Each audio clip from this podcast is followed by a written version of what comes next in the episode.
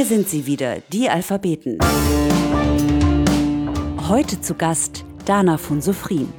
Ihr Debütroman Otto ist für viele das Buch des Jahres 2019. Sprachgewandt, liebevoll und mitunter auf kleinstem Raum ebenso lustig wie melancholisch. Und dann hatte mein Vater mich schon längst abgehängt. Und er kam plötzlich von dem Verdeck des Laders, das immer geklemmt hat. Aber was für ein Motor, Timner. Was für eine Maschine. Und als ich fragen wollte, ob das ein Viertaktmotor war, erzählte mein Vater mir schon, dass es bei Lidl jetzt Hanutas gab, die viel besser und billiger wären als das Original. Sondi Carré Milch Haselnuss. Timner, willst du eins? Der Sparsame. Herrlich. Ja, herrlich, der Otto. Ganz kurz bevor wir ins Eingemachte gehen, Sebastian. Ja. Er erzählt ja viel und oft hat er das Gefühl, dass seine Töchter ihn nicht verstehen, ne? Ja. Und dass sie ein bisschen zu doof sind. Und dann gibt es auch diese eine Passage, wo er so referiert und dann und keiner hört so richtig zu und er ist so enttäuscht, weil keiner zuhört und so weiter. Und am Ende ist es dann, dann aß er, enttäuscht von der Geistlosigkeit der Frucht seiner Lenden, schweigend seine Kartoffeln auf. Sehr schöner Satz. Ja, danke, danke. Der, den ähm, gibt es in Variationen häufiger. So, Otto ist öfters enttäuscht und ist dann beleidigt irgendwas auf. Ja, oft Kartoffeln, ne? Ich habe mich gefragt, isst du gerne Kartoffeln? Du, die mit der Erzählerin natürlich nur bedingt zu tun hat. Ich esse gerne Kartoffeln ähm, und mein Vater hat auch, ja, klar, vielleicht, vielleicht sind die Lieblingsgerichte, die sind sehr autobiografisch geprägt. So, mein Vater war ein begeisterter, aber durchaus kostenorientierter Esser. Und der hat wahnsinnig gerne Kartoffeln gegessen. Und mein Vater hat immer, der war überhaupt nicht verwöhnt, der hat alles gegessen, es war ihm total egal was.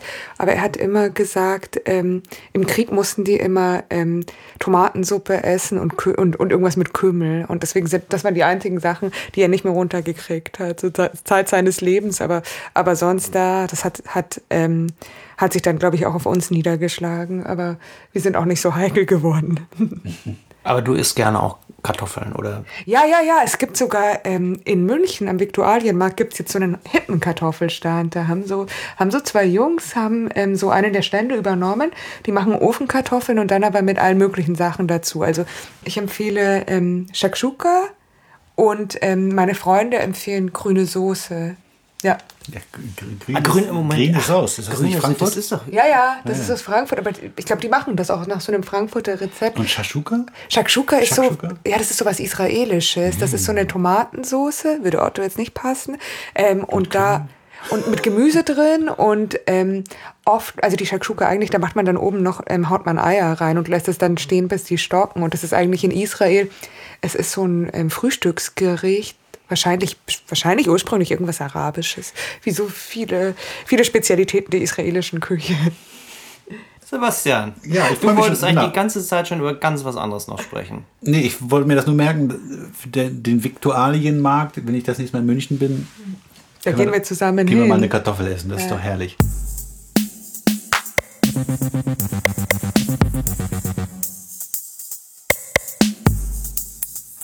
Wir sind ja ein Schreibpodcast, das heißt, wir reden auch über das Handwerk und du hast ja nicht Schriftstellerei oder irgendwas in der Richtung Creative Writing studiert. Hast du denn und bist aber in diesen Kölner in die Kölner Schmiede gegangen?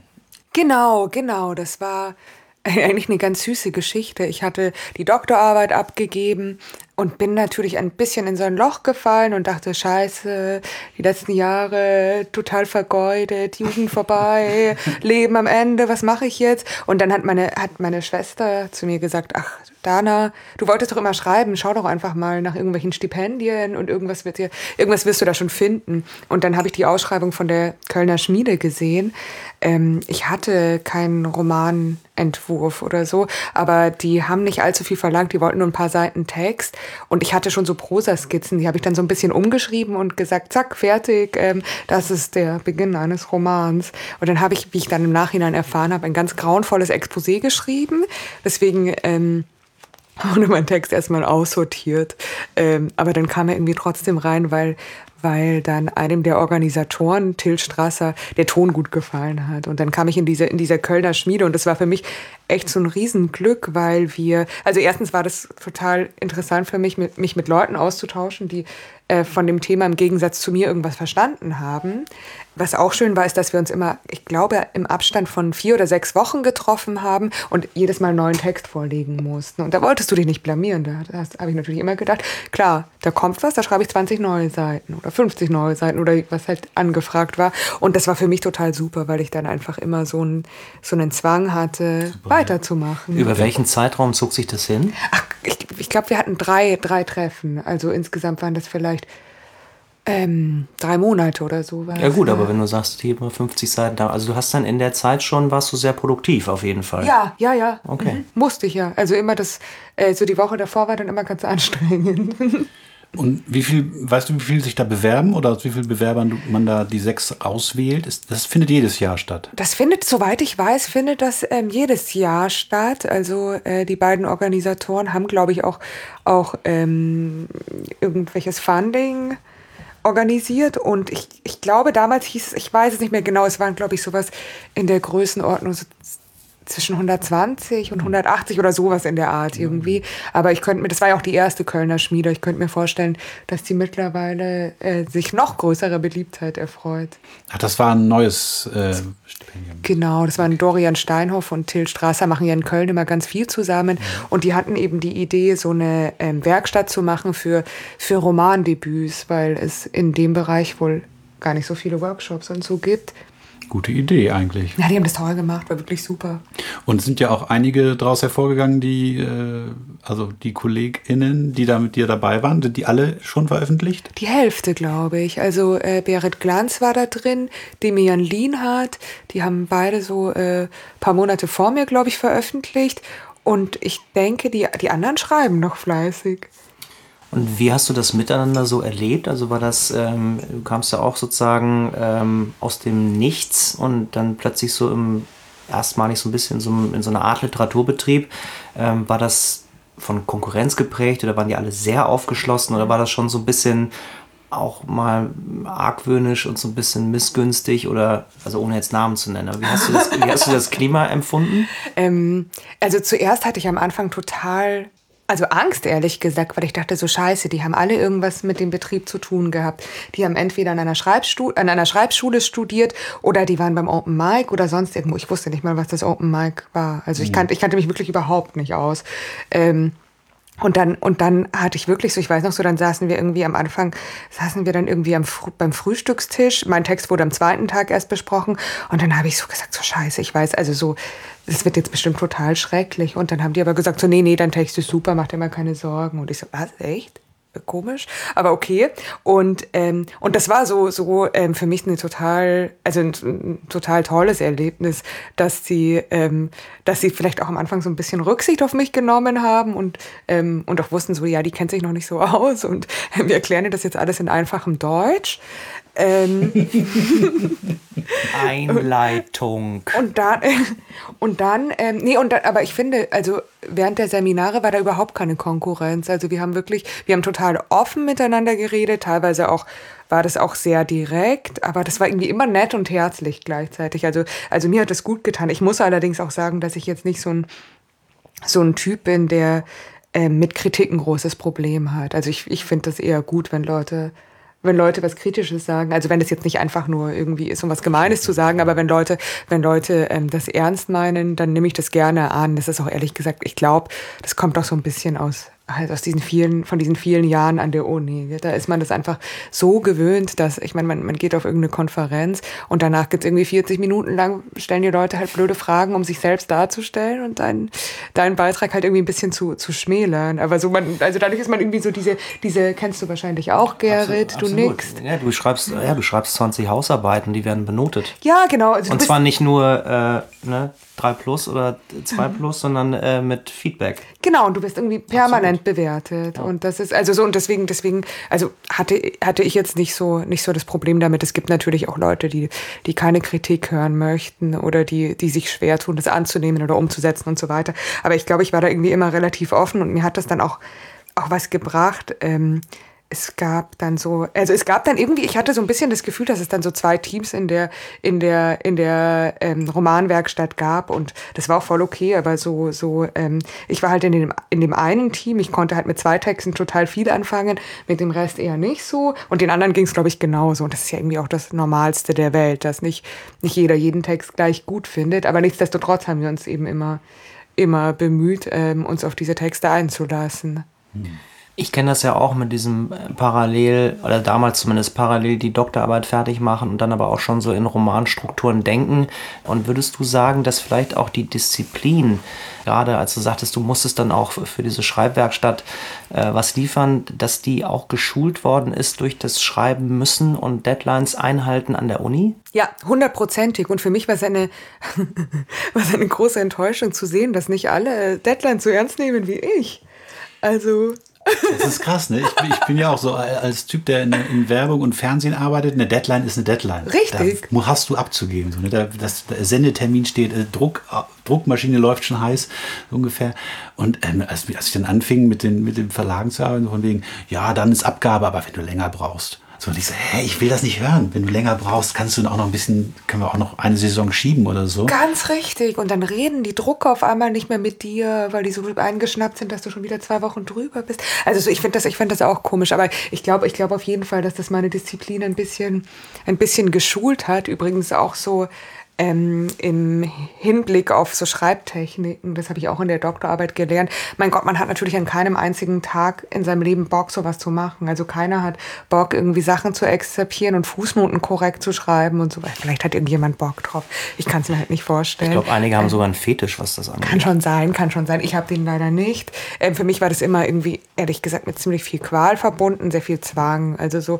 Aber was hilft? Man hat sich ausgesucht, also setzt man sich hin schaltet den Computer an und schreibt einfach. Und das habe ich einfach ähm, in der Doktorarbeit gemacht, weil sonst hast du einfach nie einen Text. Du bist eh nie zufrieden mit dem, was du schreibst. Das ist eh alles, wird eh alles ganz anders, als du es dir mal vorgestellt hast. Oder, Gerrit? bei der Doktorarbeit? Ja, ja bei der Doktorarbeit. Keine Ahnung. Aber bist, bist, du nicht zufrieden mit, wie heißt es, Blumen für Palästina? Pflanzen, Pflanzen, Pflanzen für, für, Palästina. Nee, ich bin nicht zufrieden. Ähm, ich bin aber auch glaube ich, wiederum so ein Typ, der, der selten zufrieden ist. Bist du mit Otto zufrieden? Bist du überhaupt mit irgendwas zufrieden? Ich bin mit Otto, also ich finde, Otto ist viel besser geworden, als ich mir das vorgestellt hätte. Nichtsdestotrotz würde ich gerne wahnsinnig viel wieder umschreiben tatsächlich, also ihr würdet das jetzt auch sehen, wenn ich euch mein, ähm, das, das Exemplar, das ich immer mit zu Lesungen nehme, ich streiche halt einfach immer so wahnsinnig viel raus und schreibe um und so. Also so an der Stelle geht sogar noch, an manchen Stellen noch mehr. Naja, dass aber man so, für Lesungen ein bisschen streicht, das machen ja alle. Ja, ja, ne? klar, aber es ist auch wirklich so, dass ich, dass ich ähm, jetzt nicht aus irgendwie so, die Figur muss, will ich jetzt nicht einführen oder das, das ähm, schweift gerade ab, sondern das ist echt so, oh nee, die Sprache passt da nicht und das jetzt nicht und das jetzt nicht. Also das ist, aber das ist, glaube ich, irgendwie so ein bisschen, bisschen so eine, so eine Einstellungsfrage. Aber ja, und bei der Doktorarbeit war ich erst recht nicht zufrieden, weil ich irgendwie, irgendwie schon dachte, du hast jetzt, also ich meine, einerseits war das natürlich so ein großes Privileg. Also du kriegst irgendwie so zumindest ein bisschen Geld, kannst mal ähm, dich richtig in so ein Thema reinfuchsen, das mich ja irgendwie auch interessiert hat. Aber das Ergebnis ist dann halt irgendwie so frustrierend, weil du weißt dann, okay, das wird ähm, 220 Mal gedruckt, also wahrscheinlich so drei bis vier Mal überhaupt gelesen. Und es interessiert halt schlichtweg wirklich keine Sau.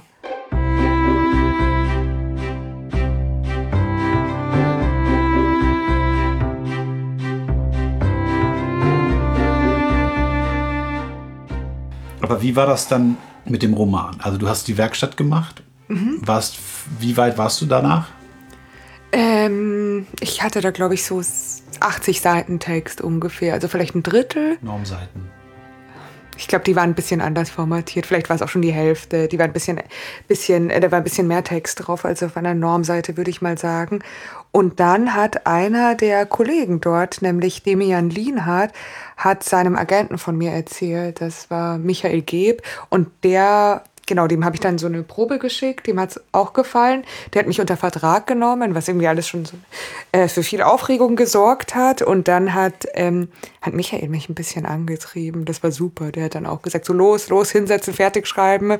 Wir verchecken das jetzt. Und ähm, das war für mich wieder so ein schöner, schöner Druck von außen. Und dann, genau, dann haben wir, haben wir das ähm, verschickt und dann kam es auf wundersame Art und Weise zum Verlag. Und du hast bei dem Agenten gleich ein gutes Gefühl gehabt und nicht überlegt, oh, wenn der mich schon nimmt, vielleicht nehme ich noch andere oder so? Nee, nee, nee, den fand ich, also ich habe ich hab wie gesagt, ich hatte nicht so viel Ahnung, aber ich habe mir dann natürlich irgendwie so seine Webseite angeguckt. Ich habe auch vorher mit ihm, mit ihm ähm, gesprochen. Ich bin dann auch mal in der, in der Agentur vorbeigekommen und ich hatte da ein sehr gutes Gefühl von Anfang an. Und ich dachte mir, der kann das so, der hat ähm, der hat so eine ganz tolle Mischung. Der ist wahnsinnig intellektuell, wahnsinnig schlau, aber halt auch sehr, sehr geschäftig. Und das ist so eine Seite, die ich leider überhaupt nicht habe. Und ähm, für mich war das, es kam, kamen so diese, diese beiden Eigenschaften, die sind für, also meiner Ansicht nach in seiner Person ideal vereinigt. Das braucht man, ja. Ich meine, ihr habt natürlich jetzt beide, habt ihr ähm, so sehr positive Geschichten, was das, man macht was fertig, man bewirbt sich um einen Agenten oder eine Agentin mhm. und dann geht die zu einem Verlag. Also ihr habt ja beide so, ähm, so kleine Erfolgsgeschichten. Ich frage mich manchmal, ähm, wie viele Leute da auch so auf halber Strecke auf der Strecke bleiben sozusagen. Ich habe jetzt aus dem Musikbereich nochmal eine Geschichte von einem Freund gehört, der hat von einer Band erzählt, ähm, die damals mit den Guano Apes groß rauskam. Die wurden, kriegten so einen Major-Deal und die Platte ist aber nie erschienen, weil zeitgleich irgendwie die Guano Apes plötzlich angesagt waren und diese, diese Platte, für die sie einen Vertrag unterschrieben hatten, wurde nie produziert. Die wurden einfach auf Eis gelegt, aha, so, damit aha. sie aber der, der anderen Band irgendwie nichts abgreifen oder so, habe ich das verstanden. Und da habe ich mich noch gefragt, ob es wohl auch äh, tatsächlich viele Autoren oder Autorinnen gibt, die irgendwo was bei einer Agentur liegen haben, was aber irgendwie nie verlegt wird, weil äh, die, die Dinge eben komisch laufen oder ja, so. Die schreiben mir alle. nee, ich habe schon, ich habe schon so, ich habe im Umkreis schon echt viele Leute, die schreiben und die, also die, die bisher auch noch bei keiner Agentur sind. Das ist schon, ähm, also mir tut das sehr leid. Das ist, das ist super frustrierend, das ist super ätzend. Das sind auch oft Leute, die das Ganze, ähm, also so die, die sich sehr stark damit identifizieren, ist ja auch irgendwie logisch und ähm, das ist hässlich, wenn du dann eine Absage nach der nächsten bekommst. Und ähm, manchmal weiß ich auch gar nicht so genau, woran das liegt. Ich habe, ähm, aber ich weiß nicht, ich finde, da muss man versuchen, möglichst solidarisch zu sein und, und zu schauen, ob man da irgendwas drehen kann. Was drehen im Sinne von äh, weiter im, im Weiterhelfen. Weiterhelfen ne? ja. Also ich mache dann schon, ich habe jetzt gerade wirklich einem Freund äh, versucht, sein Exposé ein bisschen zu korrigieren, das wirklich nicht gut war. Ja. Ähm, ich kann es für mich selbst auch nicht gut schreiben, aber ich finde für andere Leute ist es irgendwie, irgendwie viel, viel einfacher. Und das war schon so, so, mein Gott, woher soll der wissen, wie das geht? Und er schickt es dann irgendwie wild raus. Und, ähm, und die denken, und klar, die denken sich, okay, hier ist irgendwie nicht mal so ein, so ein Mindestmaß an Standardisierung. So, der, der hat einfach irgendwas ins Exposé geschrieben, weil er halt eins schreiben muss. Das legen die natürlich gleich zur Seite, ist ja klar. Ja, wie wichtig das Exposé ist, ist vielen gar nicht klar. Ne? Ja, Dass es so der erste Eindruck auch ist, den man hinterlässt. Genau. Und, und da muss einfach alles stimmen, ne? Richtig, das muss einfach sitzen. Und das ist irgendwie so ein Genre, das liegt uns, glaube ich, die meisten Leuten nicht besonders gut, weil das halt irgendwie auch blöd ist, auf so kurz, mit so wenig Platz irgendwie zu hantieren recherchieren und, und dann seinen, seinen Roman irgendwie so sachlich zusammenzufassen, aber es geht halt einfach nicht anders. Da habe ich auch ewig für gebraucht. Also ewig. Das war eigentlich das war anstrengender als den Roman zu schreiben. Ah. Ungefähr. Ja, und deine Geschichte ist auch sehr lang. Die zu bündeln ist ja noch schwieriger. Hör auf, ey. Auf drei Seiten keine Chance. Du hast eben erwähnt, das Exposé, was du für die Schreibwerkstatt oder für, den, für die Kölner Schmiede geschrieben hast, war ganz fürchterlich. Ich, ich, ich glaube, weißt du was, ich glaube, es war, es war nicht so ganz fürchterlich, aber ich glaube, es war jetzt auch nicht geschickt. Ich wusste ja auch nicht so richtig, wie das geht. Ich konnte mich auch nur in irgendwelchen so Fantasy-Foren von Self-Publishing ähm, Nachwuchsautoren informieren. Aber ähm, ich glaube, es Ernsthaft? war halt eher so, ja, woher sollte ich es denn wissen sollen? ich habe einfach gegoogelt, wie man es macht und ja, dann genau. landest du in irgendwelchen Sci-Fi oder Fantasy-Foren. Ja, echt? So. Äh, das ist lustig, weil ich habe auch so einen Podcast, so einen Sci-Fi, Fantasy, Writing Podcast, ganz viel gehört. Da habe ich sehr viel gelernt. Ah, okay, okay. Mhm. Ähm, aber, aber ich glaube, es waren eher so diese Themen, so dass die dann halt auch dachten, so, äh, Thema Erinnerung, Holocaust, jüdische Familie. Das klang, glaube ich, einfach ähm, so ein bisschen nach, irgendwie haben wir sowas schon mal gelesen. Ne? Ja, umso überraschender eigentlich, was du draus gemacht hast. Das äh, war das, was ich eingangs in Folge 1, die ihr natürlich auch nachhören könnt, äh, schon sagte, dass obwohl es eigentlich große Themen sind, ähm, kommt es überhaupt nicht äh, schwer daher. Ähm, was wirklich auch eine Leistung des, des Textes ist. Und mich wundert das so ein bisschen, dass du sagst, äh, ich würde jetzt schon wieder, also natürlich weiß ich das auch, ich kenne dich auch vom Filme machen, auch vom Schreiben, dass man, wenn man drei Wochen später drauf guckt, dann schon wieder denkt, so, ah, das hätte ich mal anders machen sollen oder auch können. Ähm, glaubst du, dass diese, dass du so eine Reife oder so eine stilistische Reife vielleicht jetzt dir auch in den nächsten Jahren ähm, aneignen kannst? Also ist du vielleicht, oder wirst du einfach immer so ein kritischer, selbstkritischer Geist sein? Ist das mhm. eher naturell oder glaubst du, du lernst jetzt auch in den nächsten Jahren mehr?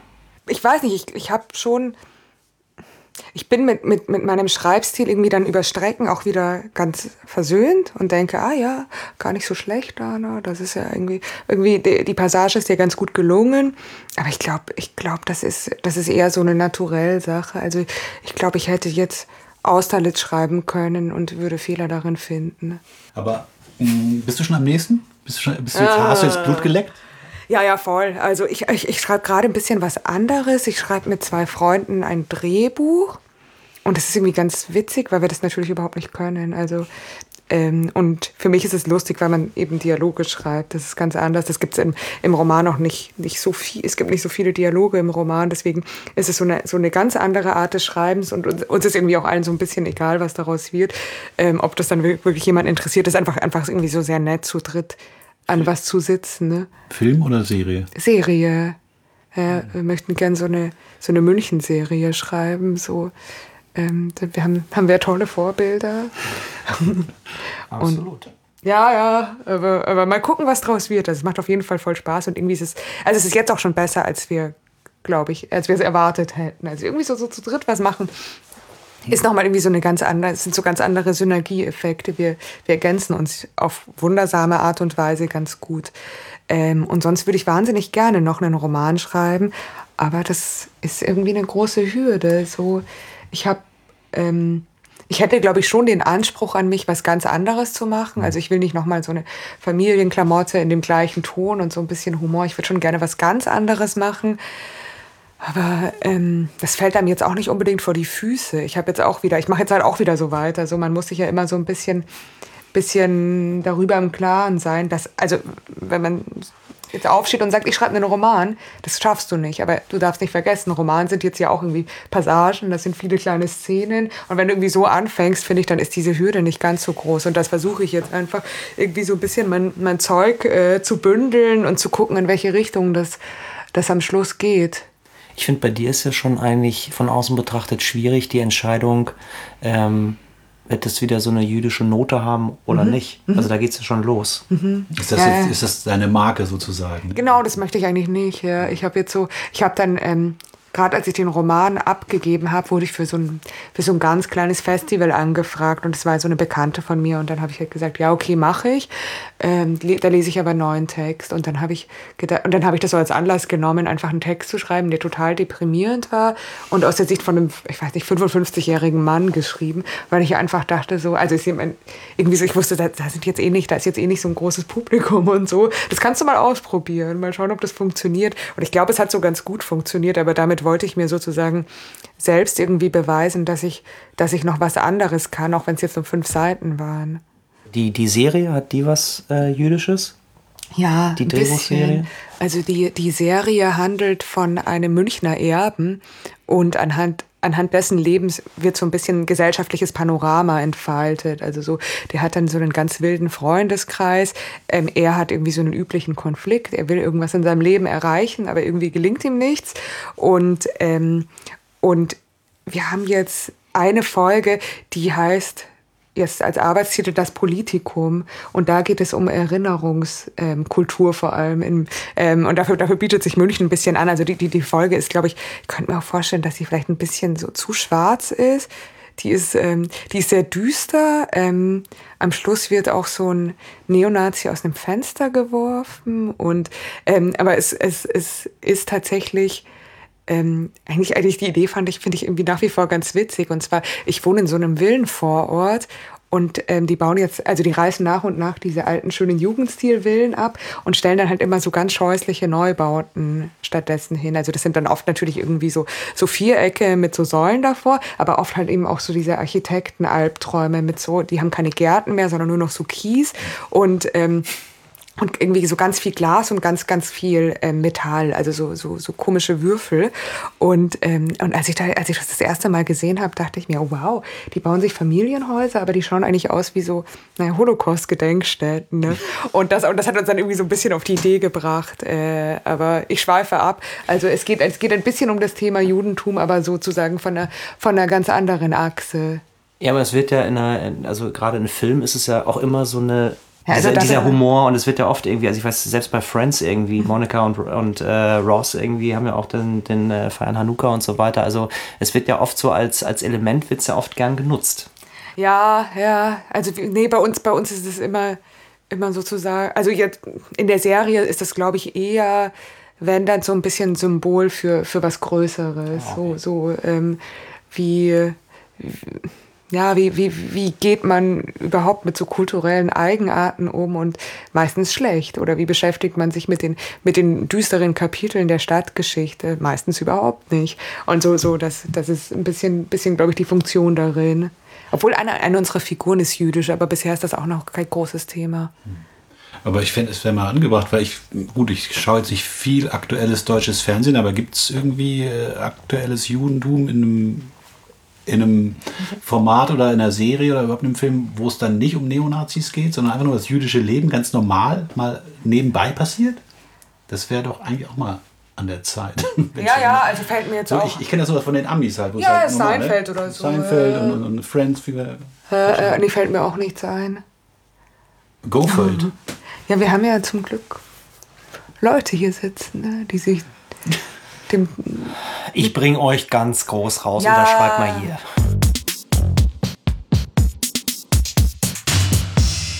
Um nochmal auf die Schreibtechniken zurückzukommen. Das ist ja, wie Sebastian ganz richtig sagt, ein Thema, was wir gerne dann auch so ein bisschen vernachlässigen.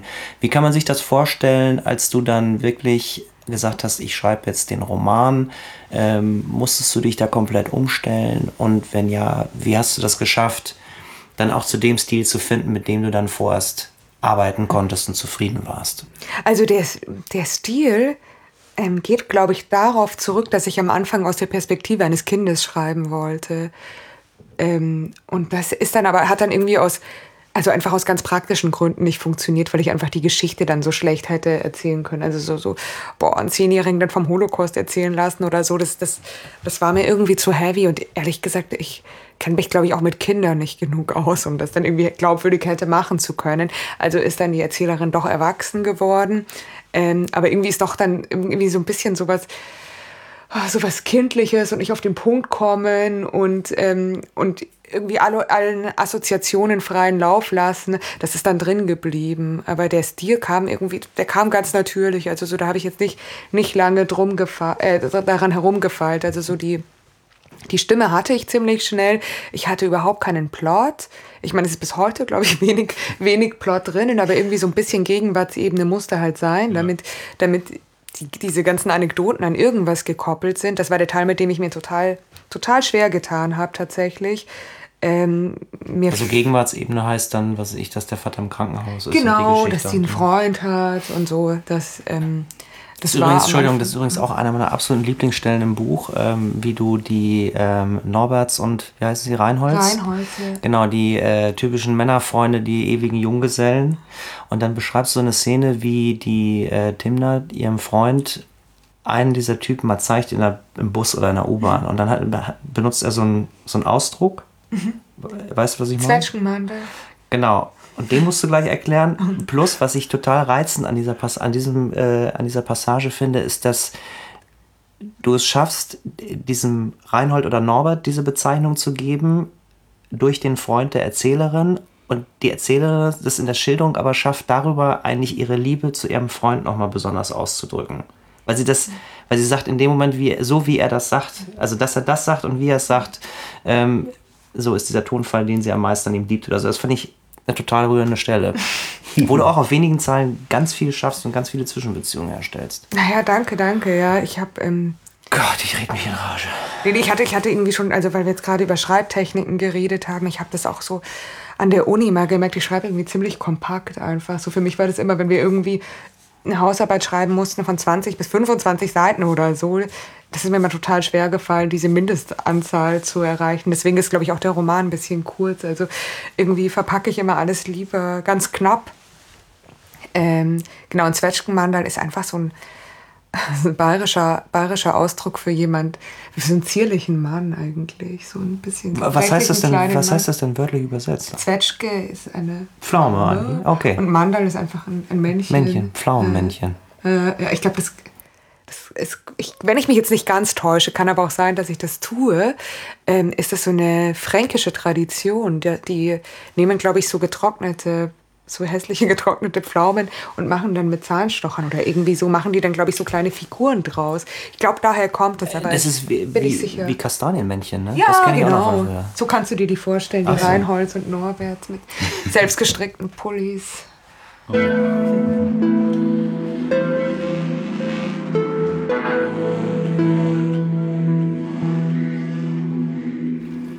du das nächste Romanprojekt an, angehst, was wirst du anders machen? Hast du irgendwas, wo du denkst, so, das war jetzt irgendwie schwierig? Hätte ich doch vorher mal lieber erstmal in Ruhe geplottet und dann angefangen zu schreiben? Oder wird es genauso sein, dass du erstmal anfängst, dann hast du so eine Materialsammlung und dann entwickelt sich schon was? Ich weiß nicht, also, also Otto hat ja irgendwie schon so ein bisschen was, so ein bisschen so ein Anarcho-Element drin. Also es ist irgendwie, irgendwie alles so ein bisschen ungeordnet und man verläuft sich irgendwie auch voll, voll oft im Text und kommt dann wieder zurück. Also das, das ist zumindest das, was mir viele Leute, Leute erzählen. So, da sind halt irgendwie so sehr viele Anekdoten, aber es passiert ja eigentlich nicht viel auf der Gegenwartsebene und keine der Personen entwickelt sich irgendwie. Das ähm, gefällt auch nicht allen Leuten, aber die bleiben ja alle ein bisschen auf der, auf der Stelle stehen. Aber eigentlich so dieses, dieses, so dieses, dieses, ja, dieses Anarchische darin, das hat mir eigentlich gut gefallen, aber ich hätte jetzt, glaube ich, schon den, den Drang, so was extrem Geordnetes zu schreiben. So wirklich, wo ich mir vorher genau überlege, wo alles, wo, wo alle Figuren am Ende wieder rauskommen. Das würde ich gerne machen, aber ich glaube, ich hätte dann auch, auch andere literarische Vorbilder jetzt als in, in dem Roman. Zum Beispiel? Ja, ich habe es gerade schon erwähnt, ich bin so totaler Sebald-Fan.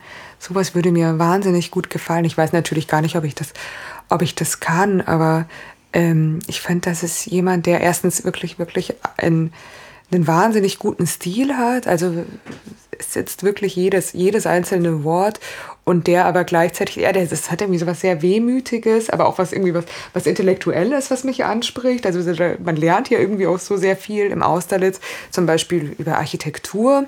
Und gleichzeitig ist aber auch so ein bisschen so zwischen den Zeilen ist irgendwie auch immer ein bisschen Ironie versteckt oder so ein ganz, ganz, ganz feiner Humor, ähm, der wahrscheinlich ein bisschen feiner ist als der jetzt in meinem, in meinem Roman. Aber ach, sowas in der Art, das würde mir total gefallen. Habe ich auch noch nicht gelesen.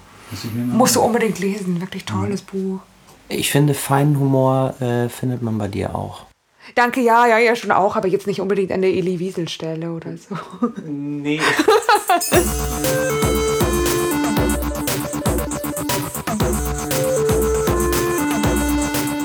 Es gibt zum Beispiel eine Stelle, ich weiß nicht, wenn wir die Zeit noch haben, vielleicht noch so eine Mini-Lesung der Autorin, wo wir sie gerade hier sitzen haben. Sebastian, Ich muss mir nur schnell das Buch notieren. Entschuldigung. kein Problem. Eine Mini-Lesung, ne? Wo es um Humor geht, Wally trug bei jedem Wetter von März bis Dezember einen neonpinken Adidas Originals Jogginganzug, um den wir sie beneideten, obwohl er eine Fälschung aus Ungarn war. Lange würde ihr der Anzug allerdings nicht mehr passen, zumindest die Hose nicht. Wally wurde praktisch täglich dicker.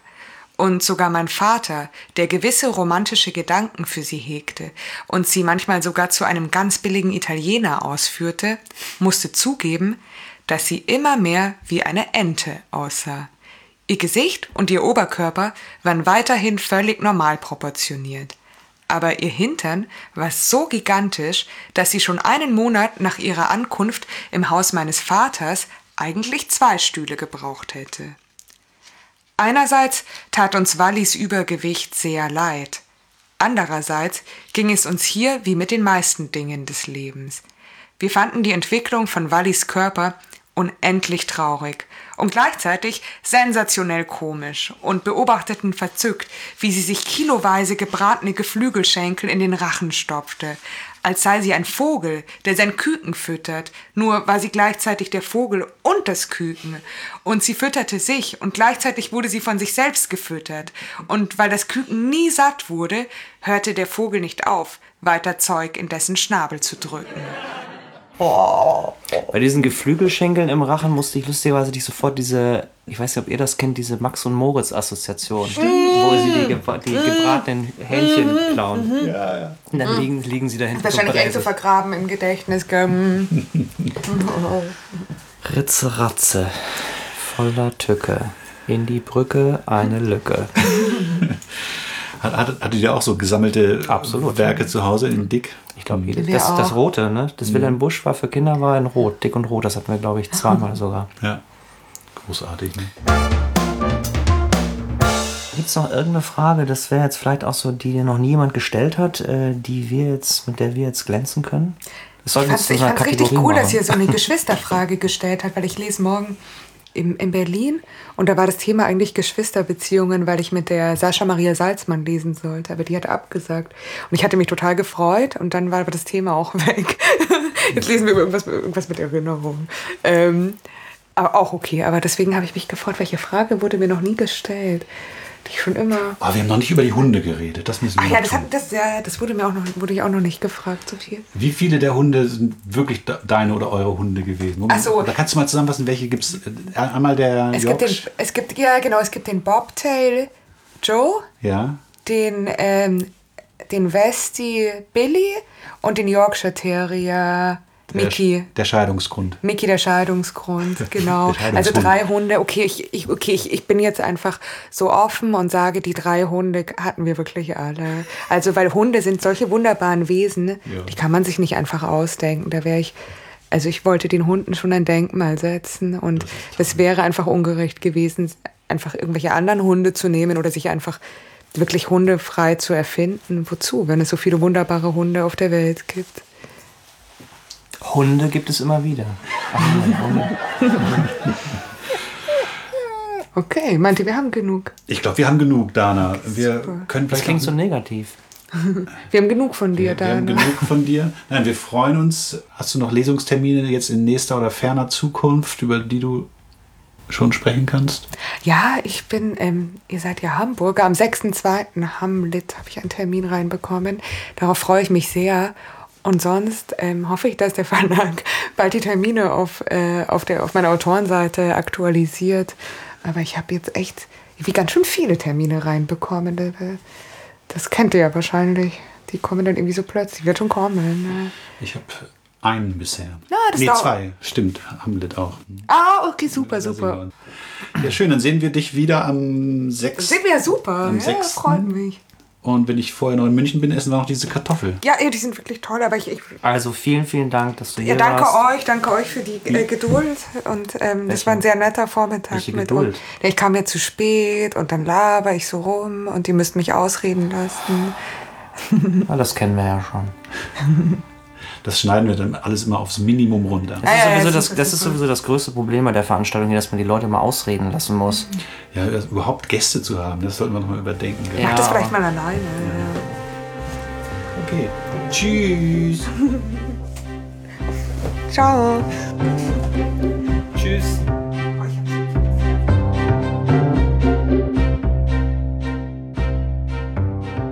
Das waren sie wieder, die Alphabeten. Hat es Ihnen auch gefallen? Dann empfehlen Sie uns gerne weiter. Geizen Sie nicht mit Lob und Bewertungen. Wir freuen uns über Rückmeldungen, Anregungen und wüste Beschimpfungen. Auf Wiederhören.